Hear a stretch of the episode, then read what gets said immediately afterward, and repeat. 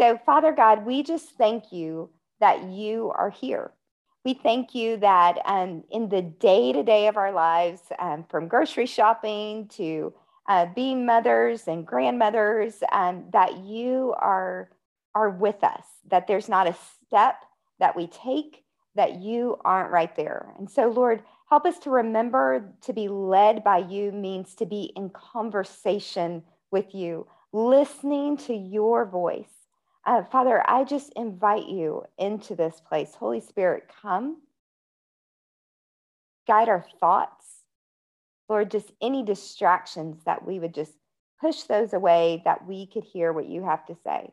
Lord, I know that you have given me a lot this morning, and I just ask that I wouldn't be in a hurry, but that I'm in your timing. So, Lord, I thank you for that. And I thank you for each lady here and the family that she represents.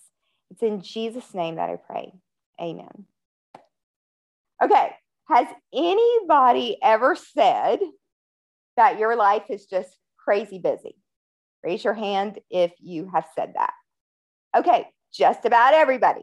All right. So the Lord gave me this plan, and it actually is an ER doctor that I got the idea from, so it's not original, but I know that that came from the Lord. And then he said, hey, Tamara, the very thing that you've been saying to everyone, you're going to say it again in a different way this morning, and they're going to get it. Okay. So I've really simplified for people who've been saying, hey, how do you get that like peace in your home? You know, when you walk in and it just feels different, how do you, okay, we're going to get those answers today in a different way. So we're going to stop the crazy busy life. Like now, in Jesus' name, we are stopping it. Okay, because, I mean, there's 1,000 reasons why we need to stop that. But I think what we've done in the church is we've sent this message that if you are busy, we even have that little acronym, being under Satan's yoke. If you've heard that before, that busy means being under Satan's yoke. Well, okay, I really appreciate the intent, but I think where that has left us, for those of us who have a lot on our plates, you know, Melissa, you have 8 children. Debbie, I think, do you have 4? Or, you know, like you are busy. And so what we have misinterpreted some things in scripture. And we've said that if you have a lot to do, then you must not be in the will of God. And so what that has done to us, especially as women, is it has put this yoke on us that God never intended for us to bear. Because then we have whole sermons about like Mary and how we need to be like Mary, just sitting at the feet of Jesus. And you're like, Lord, I'm trying to sit at the feet of Jesus, but I've got projectile vomiting. And I've got, you know, my husband going, where are his socks? You know, and so then we constantly are like, well, I must not be a super Christian. Like, I just can't get it together. So I want to, if that is you, you can nod your head. If you've ever been there going like, how am I supposed to do the thing that God has called me to? And then like strum a harp in the process. Okay, so if that is you, I think I have a word for you straight from heaven this morning. So what, I know that Melissa, I really wish I would have, her husband's name is Abe, and I really wish I would have asked him to be our guest speaker this morning. If you don't know her husband, he's pretty awesome. So Melissa, tell Abe that I'm talking about him this morning. But if you don't know, he is an ER nurse. And the Lord instructed me that I needed to speak to you in medical terms. And all of you would get it because you have all been in this moment. So who has ever walked into an ER? Just raise your hand if you walked into an ER before, okay? So pretty much everyone has been in an ER. Whether it was for you or for a family member, you've had that moment. An ER is a busy place, especially like where Abe works as a trauma unit, okay? So it's a busy place. But I want you to just take a moment. Don't go like to Grey's Anatomy or ER for those of you who are old enough to remember that. Like, I want you to think about the ER experiences that you've had. And I want you to tell me if you have ever seen a doctor going, oh my goodness, I don't know what to do. I don't know what to do. Like, while all of the busyness is coming, like, have you seen them going like, okay, breathe, just breathe. Ooh. Anybody seen that? Okay, no. And there's a reason for that, because that's what you call crazy busy. But an ER is busy, okay? And ER is like hopping all the time. But when you see the doctors, and I've worked in research hospitals and I've worked in intensive care units and all of that sort of thing. And the one thing that we do that maybe the general public doesn't have access to is we train. We train for the busy so that when the busy comes, because there is not a physician that I've ever worked with who's going, I was so surprised that we actually had patients come in. Like, that's amazing. Like, people came in the ER and they were in crisis. I didn't prepare for that in medical school. No physician is ever saying that. It's what we expect. And do you know the Lord has been telling you for over 2,000 years to expect the same? He said, in this world, you will have trouble. Okay, but in everyday life, soldiers are really great about prep work too.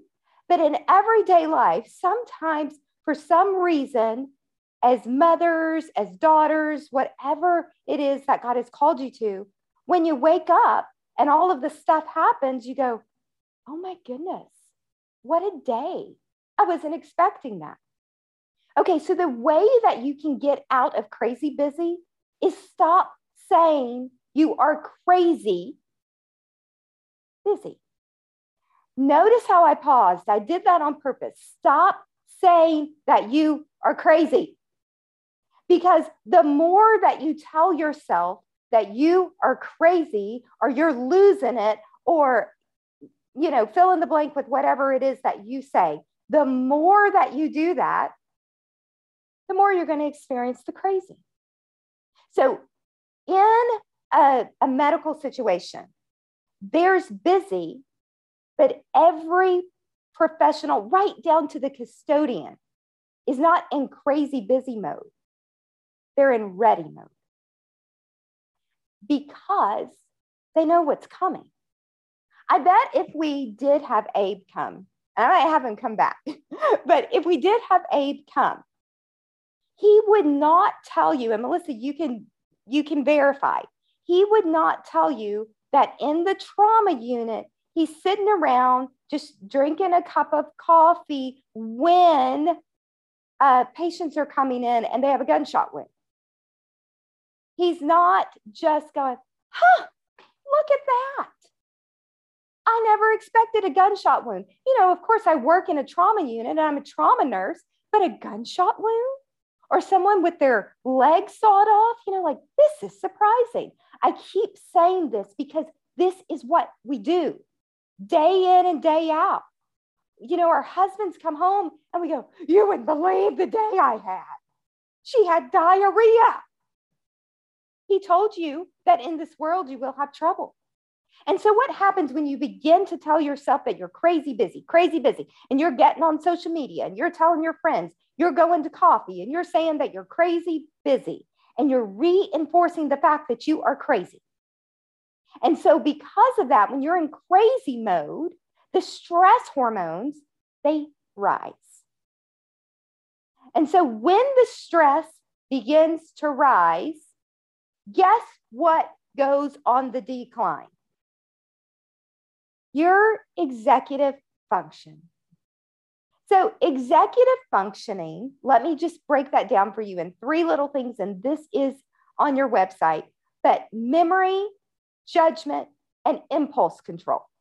That's a really great way to sum up what executive function is. That is memory, judgment, and impulse control.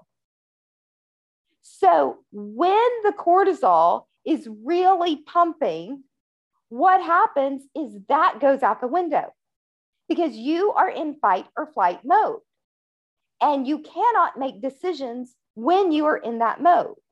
So when those stress hormones start to rise, your thinking becomes compromised.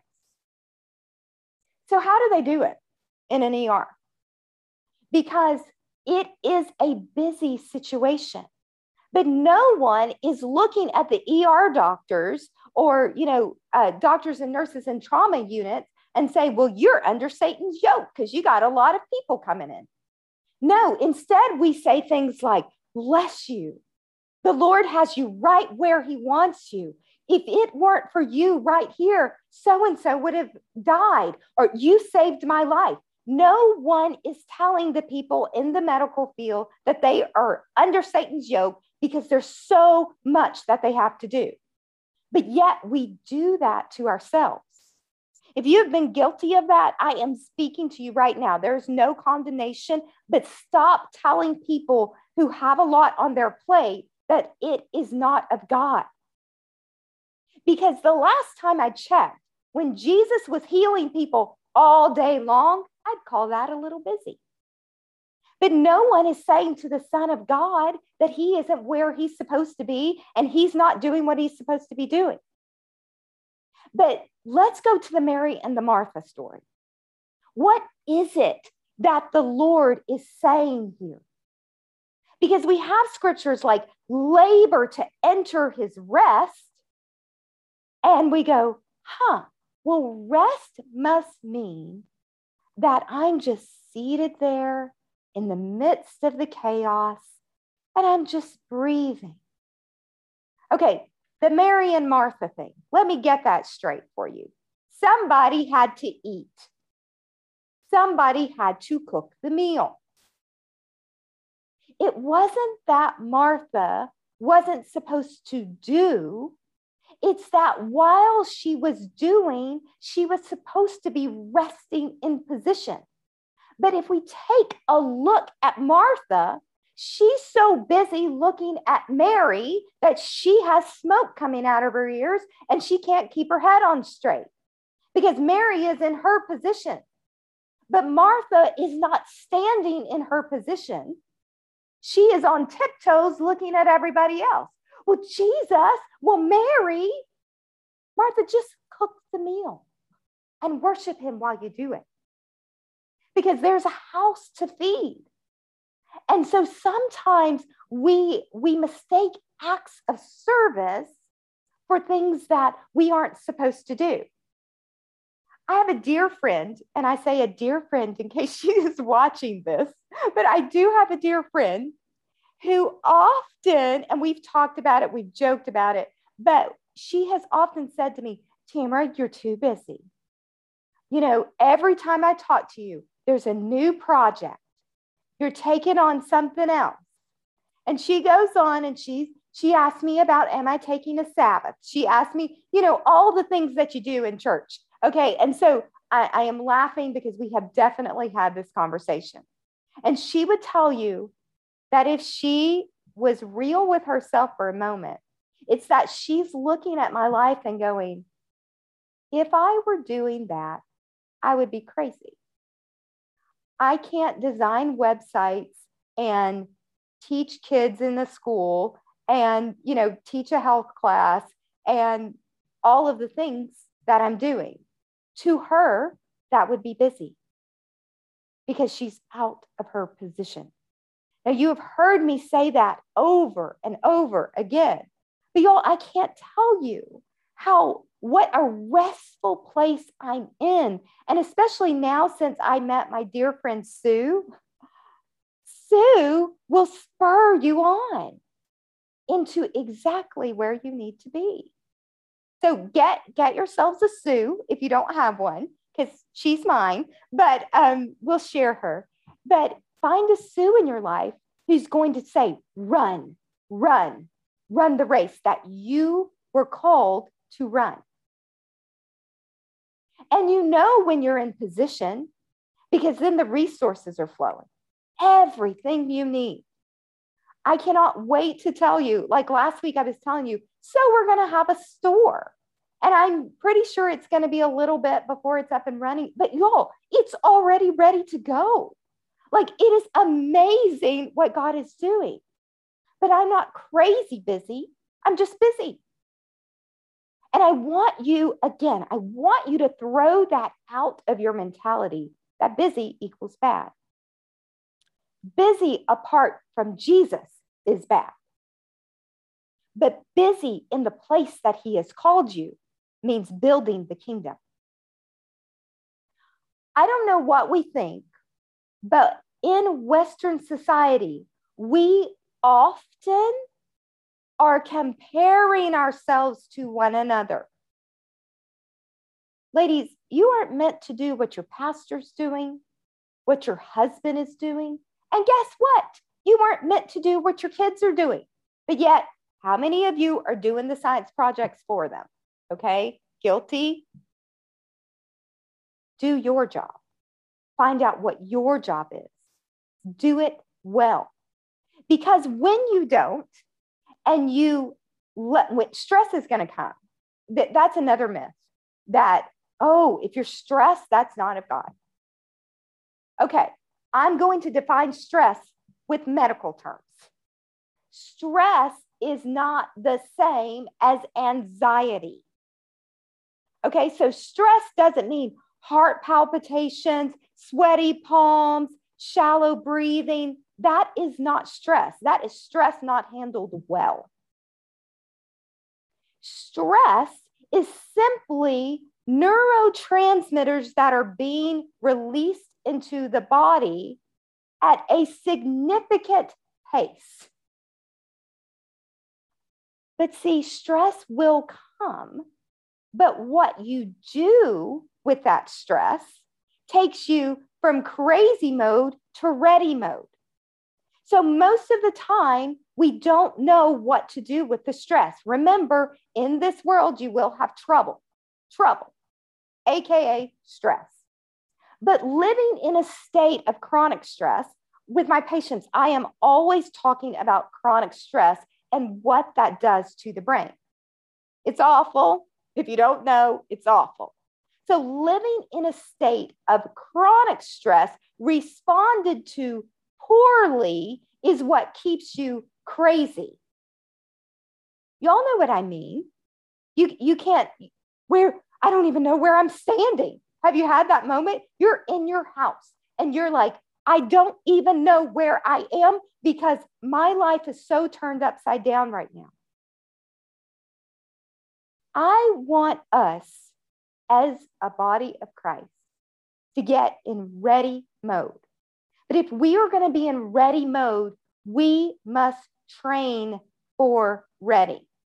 Now, I promised you, you're like, wait, I thought we were talking about meal plans today. We are. This is just like a little segue into how you're going to get ready. So you have to train for ready. Whenever I was working in hospitals, I had to know the protocol. Even when I am recommending supplements to people, I have to know the protocol. I have to know that if you are taking Synthroid, exactly what supplements you do not need to be taking with that. I need to know where you are. And I don't know who that was for, but I just pulled that one right out. So message me if that one was for you. So I have to know ahead of time. I can't be in the moment going, okay, so I'm about to walk into a patient's room and they have an infectious disease. So wait, what's the infectious disease protocol? Okay, wait, I think I'm supposed to put this special gear on. And I think I'm supposed to like double glove it. And I like, wait, no, that's not right. Okay, if you do that, you are fired. There is no second guessing about what you are supposed to do. You have to know in advance. So my training came with many, many years of school. I remember when I was like a sophomore in my undergrad program, learning how to put on gloves the proper way, and to take them off. So that by the time 6 years later, it was second nature for me. And you're going, Tamara, I don't have that kind of time. I have 10 kids in my house. I have, a husband and 6 dogs. And, you're right. But the beautiful thing that you have is the mind of Christ. And so what it takes years for training to do, you are going to get by spending time with your Father, because He's going to give you the secrets for what you need. Some of you have 4-year-olds and some of you have 40-year-olds, but He is going to give you the unique prescription. And I'm about to break it down for you, medical style. Okay. So number one, I want you to write this down, or it is in your handout. It's the word triage. So whenever, and if you don't know how to spell it, that's okay. This is not a spelling test. Okay. So whenever the busy comes in the medical world, we talk about triage. And for those of you who like to watch medical shows, you might know what that is, but I'm going to give you the definition, which means to prioritize by degree of urgency.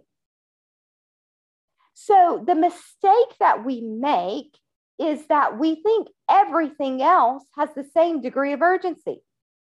So whether or not someone is asking you for a cookie or someone is bleeding out, some of you have treated that with the same degree of urgency, and you're hyperventilating every time that your child just tugs on your sleeve because you are not triaging. Okay, so how do you might go, guilty as charged, but how do I prioritize the degree of urgency? I'm going to give you a really simple kindergarten version of how to do that. And you're going to be like a boss in your home. Okay. So, but I do want to tell you this, individuals who cannot differentiate threat from non-threat and react to everything with the same response, they have double the level of stress hormones. Double. When we do a cortisol test, those people who are not able to distinguish have double the level. And do you know what that does? Remember, when the stress hormones rise, executive function goes out the window. And then the other thing, for those of you who are taking this class because you're hoping to lose weight, it shows up in your middle. Okay. So you start having this extra layer of padding for your children just to lay their head on like a little extra pillow. I know that was not politically correct, but it is true. You know it is. It goes straight to your belly. Okay. So if you are reacting to everything with the same intensity, you're not playing the game. You cannot do it all at once. Go ahead, give yourself grace. You cannot do it all. For those of you who are trying to be superwoman or superman, for those brothers in the Lord who are watching this, you can't do it all. You weren't created to do it all, and you certainly weren't created to do it all at one time. If you were able to do that, you would have no need of God. So I might step on some toes here, but if you are trying to do that, you are worshiping self.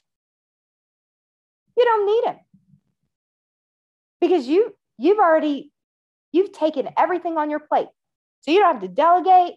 You don't have to, you are just doing the thing, and you're doing it without Him. You weren't meant to be able to do everything. Now, for those of you who say, hey, I am in a situation where I have to do everything. I know that we are talking to people, some of you who have been in trauma situations, some of you may be single mothers or single fathers, or maybe you have a spouse who is just checked out. I get it. But you still weren't created to do everything. So the Lord wants you to go to Him to triage. Okay, so in the medical world, we use colors because you can instantly recognize something. So for those of you who have done testing with me, you know, there's colors everywhere. Okay, so red means it's immediately life-threatening. It means if you're with me and you're doing a test and you're like, wait a minute, I had a bunch of red. Okay, it doesn't mean that you're going to die, but it means that there is a severe problem that needs immediate attention. So that's red. Yellow, it doesn't mean middle, average. No, yellow means there's a serious problem, but it's not life-threatening, or it's not in need of instant attention, but it is still a serious problem. Green is minor. So green in the emergency room, all of you know you've had that friend who brought their 2-year-old because it was their first child to the emergency room because they had a little cut on their hand. I mean, do you all know people like that? I do. So, but if you have been doing the mom thing for a while, and I don't know why I keep talking to moms, for those of you in the boardrooms, what you're doing is, you know, that employee who like everything is just falling apart all the time. Okay, yeah, everything is not falling apart all the time. That's you not triaging. So remember, red, it's serious, it's immediate, it's life-threatening. Yellow, it's serious, but it's not life-threatening. And green, it's minor. So I'm actually going to be quiet for a little bit because I want you to have just a moment. And I want you to be honest before the Lord. What level have you been treating everything that comes through your doors? Because just like in the ER, when you're in ready mode, you are prepared for whatever is coming through your doors. So I'm going to just be quiet. 15 seconds. Have you actually been triaging, or have you been putting everything at the same level? Okay, so just reflect with the Lord.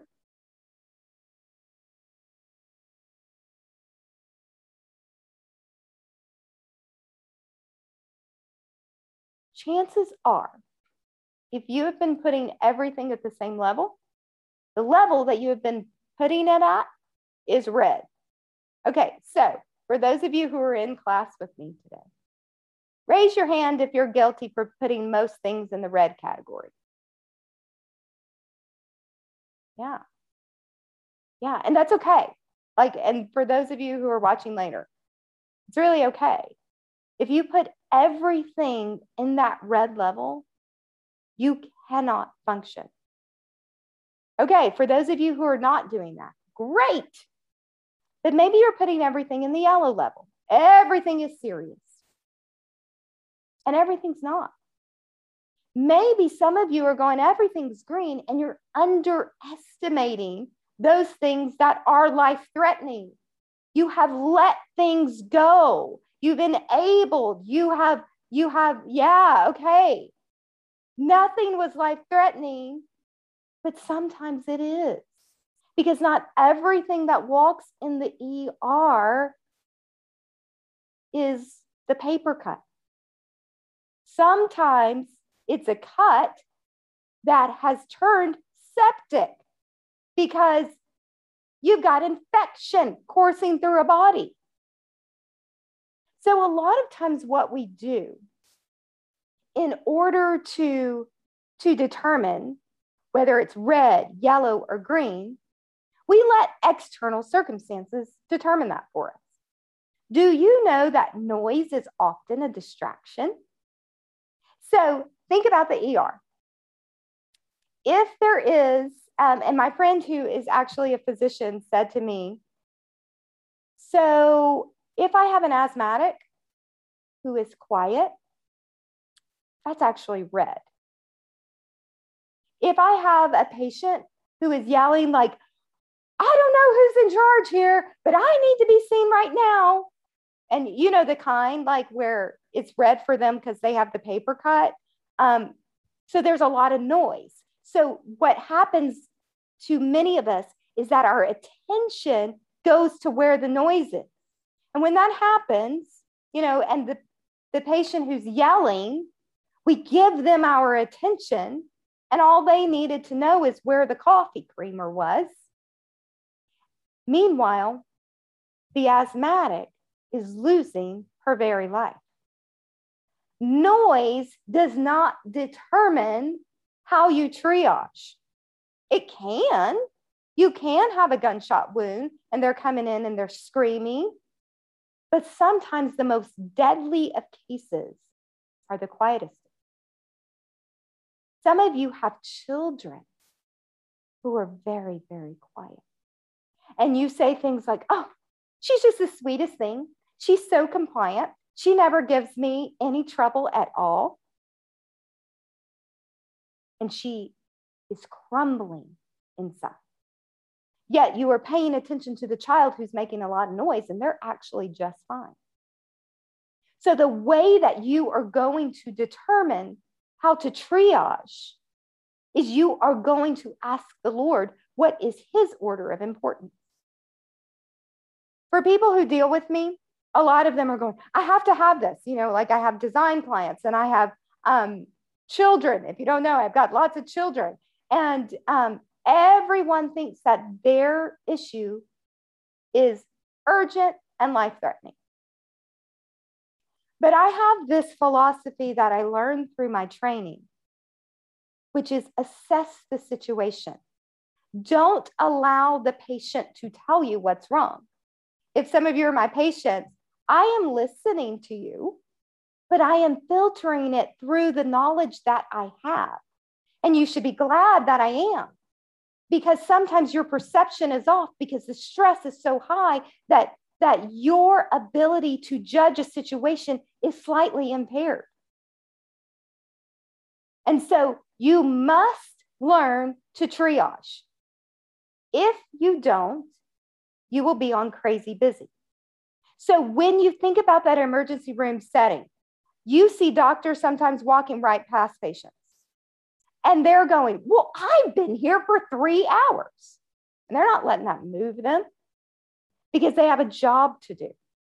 If you've ever had the unfortunate situation of being in a trauma situation, and I mean like physical trauma, it looks chaotic.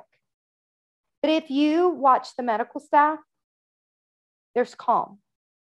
Even when the voices elevate, the only reason they elevate is so they can be heard over the chaos. It's not because I'm stressed out, so I'm yelling. When there is a call for a code blue and everybody comes running, if they don't know what to do, no one is sitting around going, I wonder what code blue means.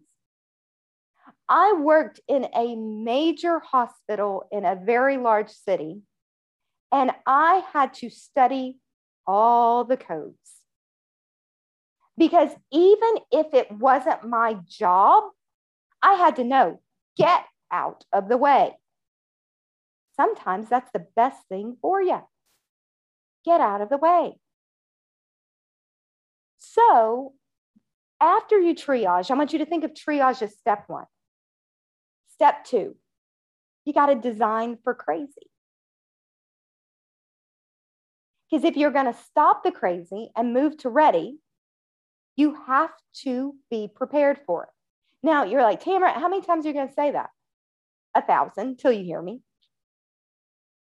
Because I have talked to so many people who say things like, oh, I don't meal plan. That's not for me. Oh, I'm just naturally messy. Like you, Tamara, you do the organized thing. You do the, you know, but that's just not for me. And then every suggestion, I don't know who I'm talking to. I really don't feel like it's people in this class, but every suggestion that you're given, you have an answer as to why you don't need to do that. I'm going to teach you something that I had to learn early on. And I had a dear friend when I was in my training who said this to me, "Hun, you need to know when you're in the presence of greatness." Because if the person in front of you doesn't seem to be as crazy as you, maybe you could learn a thing or two from that person.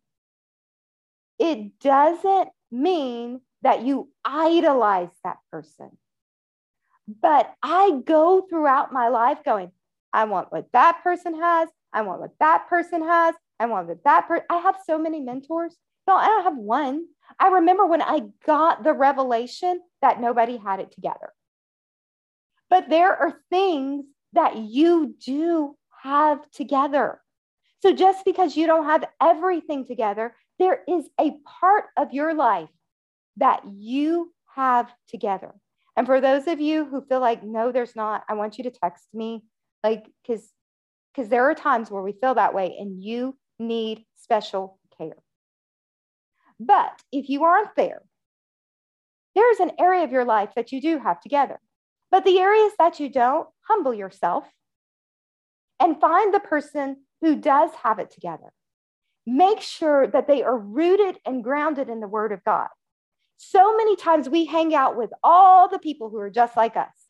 We have entire clubs of people with the same addiction, same trauma, all this stuff. How are you ever going to go up higher? Stop. Watch the people that you are around. Everyone in my life is ahead of me in the game. I mean, like the people that I'm pulling from. And yes, we can learn from everyone. I learn from four-year-olds all the time. If y'all do not hang out with four-year-olds, I highly suggest it. They have the wisdom of God. And I am not joking on that. They really do. Spend some time with a four-year-old. They're my favorite. If you have a four-year-old, send them to me. Okay. But what I want you to do is I want you to get ready. I want you to write down these letters. P-A-C-T. Okay, I'll say it again. It's P-A-C-T. This is your prescription after triage. This is your plan. This is when you are not in the crazy. This is your 8 years of medical school. Okay, it's called a pact. If you didn't pick that up, that's what we just spelled, pact. You're going to make a pact. This is what it stands for. Plan. And this is in your handout if you don't want to write it down. So plan, automate, co-locate, and temptation. This is what trouble looks like. This is the way to overcome trouble. So plan, automate, co-locate, temptation. All right, so this is what you're going to do. You are going to make a plan. You are going to stop being surprised at the fact that they want dinner again. For everyone who has said, meal planning is not for me, I am going to say something really harsh and not sugarcoated. Are you planning to eat? Great. Plan your meals. That's all it is. It's a nice way that we've said in our day and age, meal planning just means I am planning to eat. For those of you who are not planning to eat, we do have services for that, okay? But everyone in your household is going to eat. Why are you trying to say things like, I talked to someone who said, you know, we're really a spur of the moment kind of family. We just want to decide at the last minute. You know, it's Tuesday and I want to take the time and I want to ask everybody in my family what they want. And you're wondering why they're hangry all the time. You're not prepared. In our family, whether we've got a crowd of people coming in or whether it's just us, my husband and I, or us and the kids, we plan because we know that everybody's going to eat. And then what that enables me to do is to be fully present in the moment. I don't have to take time away from my children. I don't have to take time away from my husband to sit and go, huh, everybody is yelling right now and I wonder what we're having for dinner. Stop it. That's senseless. The more options we have, the longer each decision takes. That is straight science. So in the moment when the stress is coming because they're getting louder, because they're actually getting hungry, then you have all these options. Are you going to cook? Are you going to eat out? Are you going to have a salad? Are you going to have fish? Are you going to have, then it's going to take a while. And everybody's complaining. Well, I didn't want that. The more decisions that you have, the more exhausted you will become, because your brain is having to work hard in a stressful situation at the very time that executive functioning is on the decline, because you have not prepared for the very thing that you knew was going to happen. Dinner. So more decisions equals exhaustion. And guess what exhaustion leads to? Poor decisions.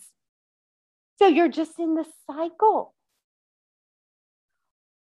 In a trauma situation, and not even in a trauma situation, just in a medical situation, when the person comes, the nurse has to know, where's the gauze? There's one place to keep it. What hospital do you know? Go, well, last week we had it over here, and now I don't know. Can somebody tell us where the gauze is? It has to be so automatic that you know right where to go, and you know exactly how much is there if you're the inventory person. If you're not the inventory person, you know to go there and grab, because the inventory person has done their job and you're always stopped. Your version of that looks like planning your meals. But it's not just our meals that we need to plan. Some of you are homeschool moms, and you're like, I just love it when we just go with the flow. We have our best days when we just go with the flow. And the kids are just learning so much. You say that until it's time for them to go to college, and you realize that you've missed out on half the things that they are needing to know. Oh, I'm stepping on some toes now. But planning does not mean that you don't ever have moments of spontaneity. So when you plan, you are just being ready for what Jesus said is going to happen. Praise God if you don't have to use it. That's awesome. But that's the exception to the rule. And we're treating that as though that's the standard. We wonder why we're making decisions about our nutrition that are just junk, because we haven't planned. You don't need a nutritionist. You need an hour to get ready. Okay, so that A is automate. I have told you before that many times you are trying to take up real estate in your brain for things that need to be automated. For all of you who are 19 years old and you're able to remember everything whatsoever, yay. But many of us are into menopause and things have changed. So why are you trying to be 19? You know you're not. Why are we trying to remember things when my favorite line is, there's an app for that. Just stop trying to remember. Automate it. So once you make that meal plan, don't make it on a scrap of paper that you can't find. Put it in some type of, my favorite is an electronic system, but for those of you who are pen and paper, get a binder. Don't even get a notebook. Get a binder. 3-ring binder, loosely. Put meal plans on it. And then you're going to write that down. And then when you don't have time to plan, guess what you have? You have the same meal plan that you had 2 weeks ago and nobody knows. And then if you're like me, we have this whole thing of meal plans that we do in my family, and then we mix and match. And I am going to get into the specifics of some tips for meal planning. You have to make it your own. You can't just do what I'm doing. You have to be you in planning. But automate, schedule things, and make it a repeat reminder in your phone. Don't sit down every week and go, okay, so let me do the same thing I did last week again. With my patients, this is what it looks like in a medical setting. With my patients, once they get their permanent time slot, I check a little button that just says repeat. And I even check for how long I want it to repeat. For me, it's 30 days. And then what happens is sometimes people say, oh, thank you so much for that reminder, how you sent that text to us about my appointment. I would have forgotten. And I'm going, yeah, I would have too. I had no idea you had an appointment. But then you get to look like the rock star. You're welcome. Okay, so I just let you in. If you're my patient, I just let you in on something. I don't do that. So for all of you who are like, oh, Tamara, thank you for all the work. Okay, to our EHR system, be all the glory. Thank you, Jesus.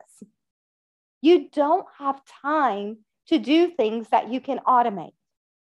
Okay, so co-locate, that's the C. What in the world?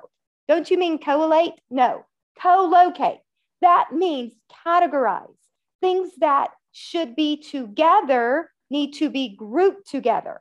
So let's say that you have a bunch of workout equipment because you're a gym owner.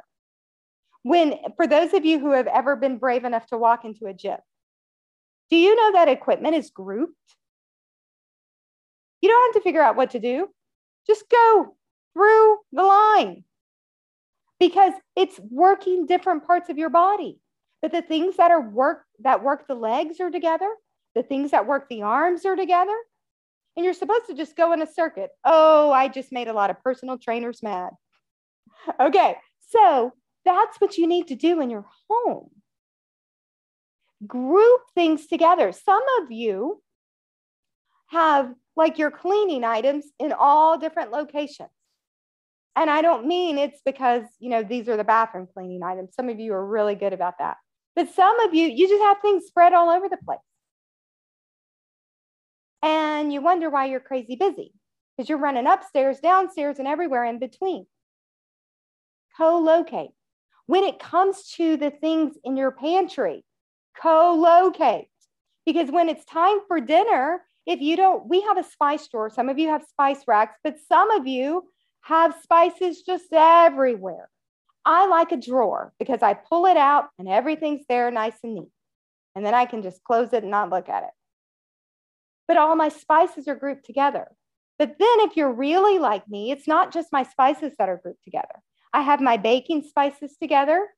I have my hot and peppery kinds of things together. I have just my everyday spices together. And then what I do in downtime, I just check the drawer, take a moment, I rearrange, because some of you have children.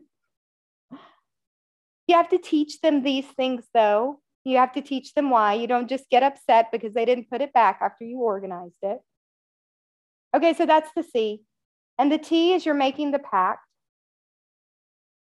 is temptation. Temptation is not good, in case you were wondering, okay? Jesus does not tempt you. But you have to run from temptation. You have to dismiss temptation. And some of you are going, I just keep eating the whole bag of chocolate chip cookies and I don't know why. Because you have it in your house. Because you have it in a place where you can reach it. So for those of you who want your children to have chocolate chip cookies, there is no judgment here, okay? But you don't want to, then you need to put it out of reach. You need to put it on a high shelf so that you can't get to it easily. Those things that you can get to easily, you are much more likely to partake in. So you put it on a high shelf and you have just killed two birds with one stone. You aren't having to deal with it and in your face every day. And now your children have to ask just because they need to get it down. You must resist temptation. But sometimes we resist temptation by willpower. And that is not what you were designed to do. You are not a super Christian because you had all of these things that were bad for you in your sight. And you're like, yeah, I did it. I said no today. Just get it out. Don't look at it. If you have a spouse who's like, hey, I'm not on board with this health thing. you go, okay, great. That's fine, because we are not here to control people. Hear me. We are not here to control people. So if you have a spouse who's not on board, you just need to ask that spouse, hey, can I make a special place in the pantry for your items? And then you put them out of reach of you. You have to think smarter. So that's how we're going to do it. We're going to make a pact, plan, automate, co-locate, temptation, get rid of it. When you do that, you will know how to respond to stress when it comes, because it's coming. So the last step. So you had the triage, not everything else is in red. If you really don't know how to do that, I really would love it if you reached out to me. You're going to make a pact. If you're like, okay, I get the principle, but I'm not really sure how to apply this in my life, please reach out to me. This is apparently, I didn't even know it, but apparently this is what the Lord has me doing right now. So I welcome that, because then you are just encouraging me to do the very thing that I'm supposed to be doing. So make a pact. Step 3, you're going to get out of your head. See, some of you, you've got your plans. You even have your phone going off with alarms of when you're supposed to do this and that. And you're going, ah, this class isn't for me. Bless their hearts, the crazies. I just have it figured out. And yeah, okay. I've got you on this one. Get out of your head. How many of you have ever had a time where you've got internal monologue and it's not good? Yeah. You're just on negative, negative, negative. And the thing is, I'm going to tell you a really quick way. Like, we could do all kinds of exercises. I could teach you about mindfulness. We could do the fastest way to get out of your head, because the whole reason you're in your head is because you're looking at you. Now, for those of you who just disagreed with me and you said, no, no, no, I'm thinking about what my child is doing. Actually, what you're thinking about is how you aren't measuring up to what your child needs, or how you aren't measuring up to what your spouse needs, or it's really about you. If we get very real. So in a medical situation, there are times where it's scary. I have been in a hospital room and someone starts choking, and it's not just a little bit, you know, it's because there's a part of their brain that wasn't functioning because of a stroke, and they're choking, and it's life-threatening choking. I don't have time to go, I'm scared. I'm scared. I don't know if I'm going to remember exactly what to do. I've sat through all those CPR classes. I don't know what to do.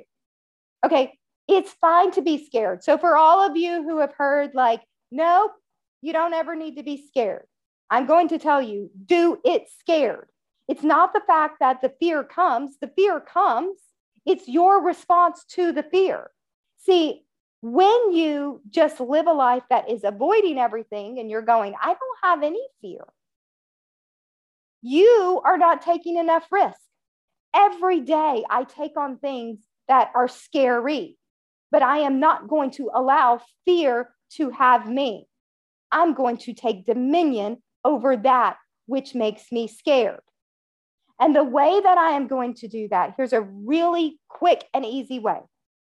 I'm going to get out of my head, because I'm going to actually move in compassion. And I'm going to see the person in front of me. So in that moment that I described, here's the patient who's choking. I'm not going to go, oh, can I do it? Can I do it? I'm going to look and go, they are choking. What do they need? You see, there's a difference, because I'm already prepared. And then I begin to just move. So this is what Galatians 2:20, and I'm actually going to read this scripture to you from the Amplified, because I love the way the Amplified reads here.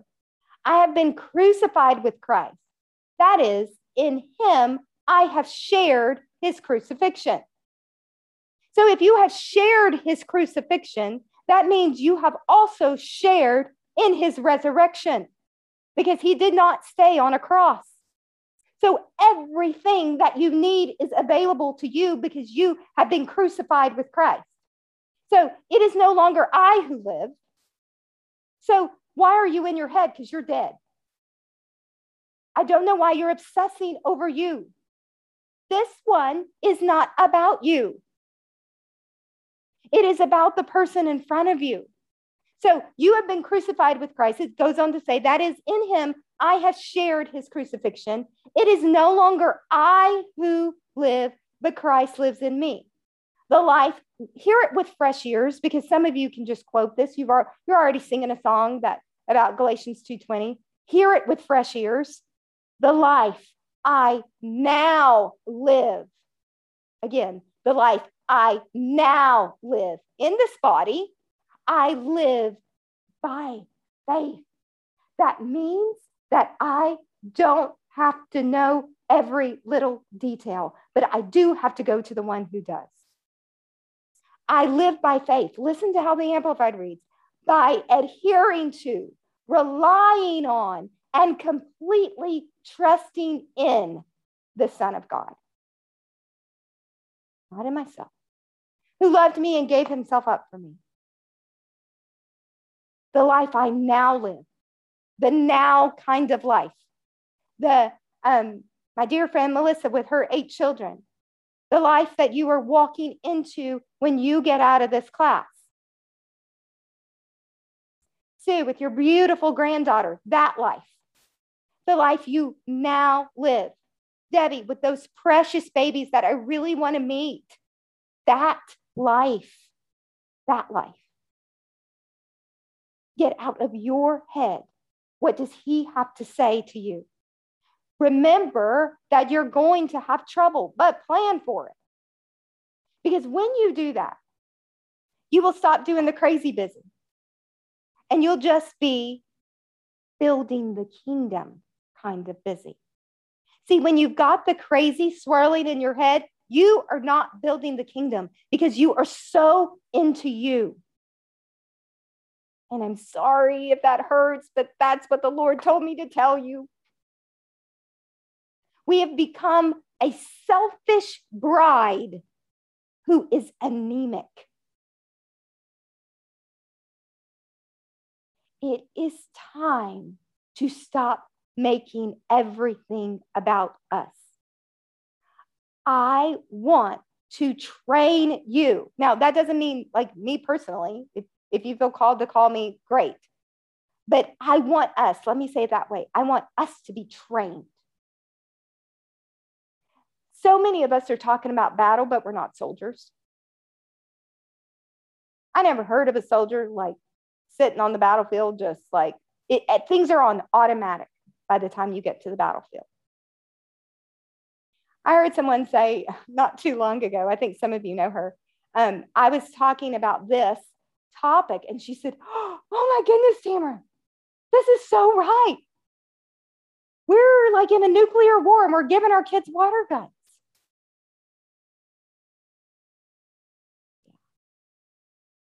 Time to stop the crazy.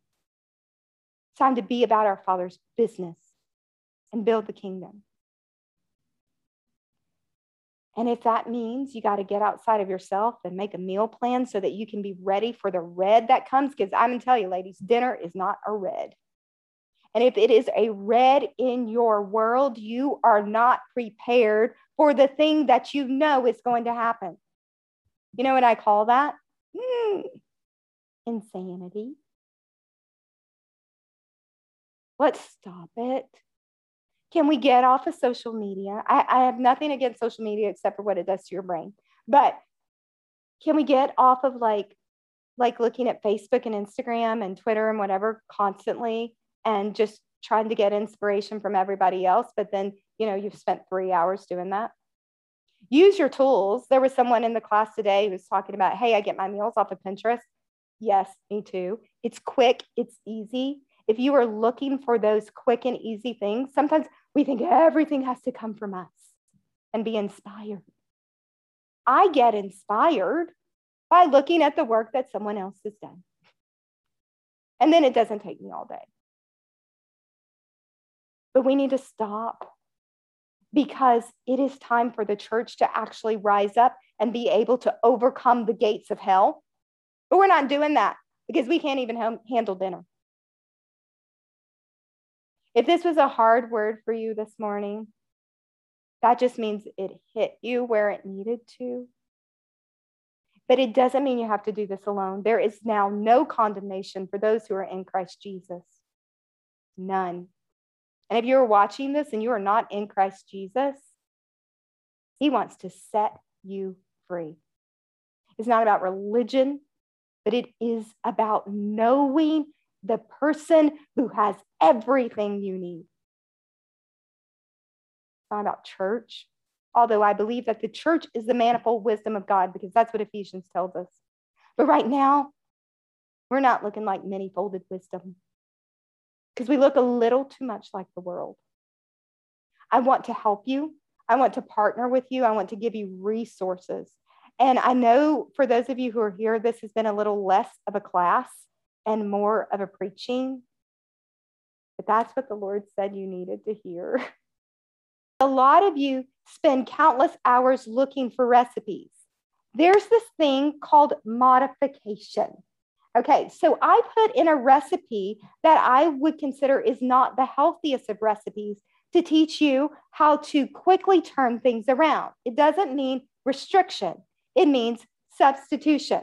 Okay, so this recipe is for like a Thai pineapple salmon, which you might go, that doesn't sound good to me. That's okay, because there's another recipe coming next week. And I actually was challenged by my friend to send out recipes during the week randomly, just to different ones of you instead of to everybody, just to like allow God to put someone on my heart and then send them a recipe that they can begin building their own meal plans with. If you know some people that are doing this class, you can share the recipes. It's not like some secret thing. You're not paying for it. Don't worry. So, and then you can get more recipes that way. But know when you get a recipe that God has put you on my heart, and I am sincerely praying for you and your household. But this recipe, it has some things, and y'all have to kind of look to the side because it's, okay, I don't have it memorized. See, I'm automating. Okay, so it has some things like rice vinegar and sweet chili sauce. And so instead of going like, ooh, I don't think I'm supposed to have some of that, what you're going to do is learn to read the label. So you're going to flip everything around when you go to the grocery store. And I like to say rule of five. If it has more than 5 ingredients and you don't recognize them, put it back on the shelf.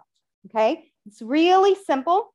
For those of you who are avoiding sugar, some of you get confused because you're looking at the nutrition and it says, oh, 15 grams of sugar. And you're actually putting back things that are good for you. What you want to look for is not just sugar. You want to look for added sugar, because all kinds of fruit, it has sugar that is naturally occurring. So please don't get into the diet trap where it's like, no sugar. There's some sugar that's actually good for you. But added sugar, if you are avoiding sugar, that's a no. Okay, so when you see something and it's like rice vinegar, ooh, this one has added sugar, just go down the aisle and there will be one that has no added sugar.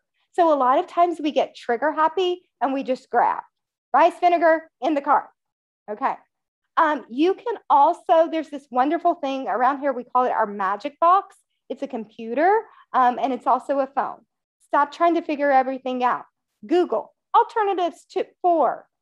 And when you do that, just replace it. And then when you're making your own recipes, you're going to cross it out and you're going to put it with whatever that substitution is.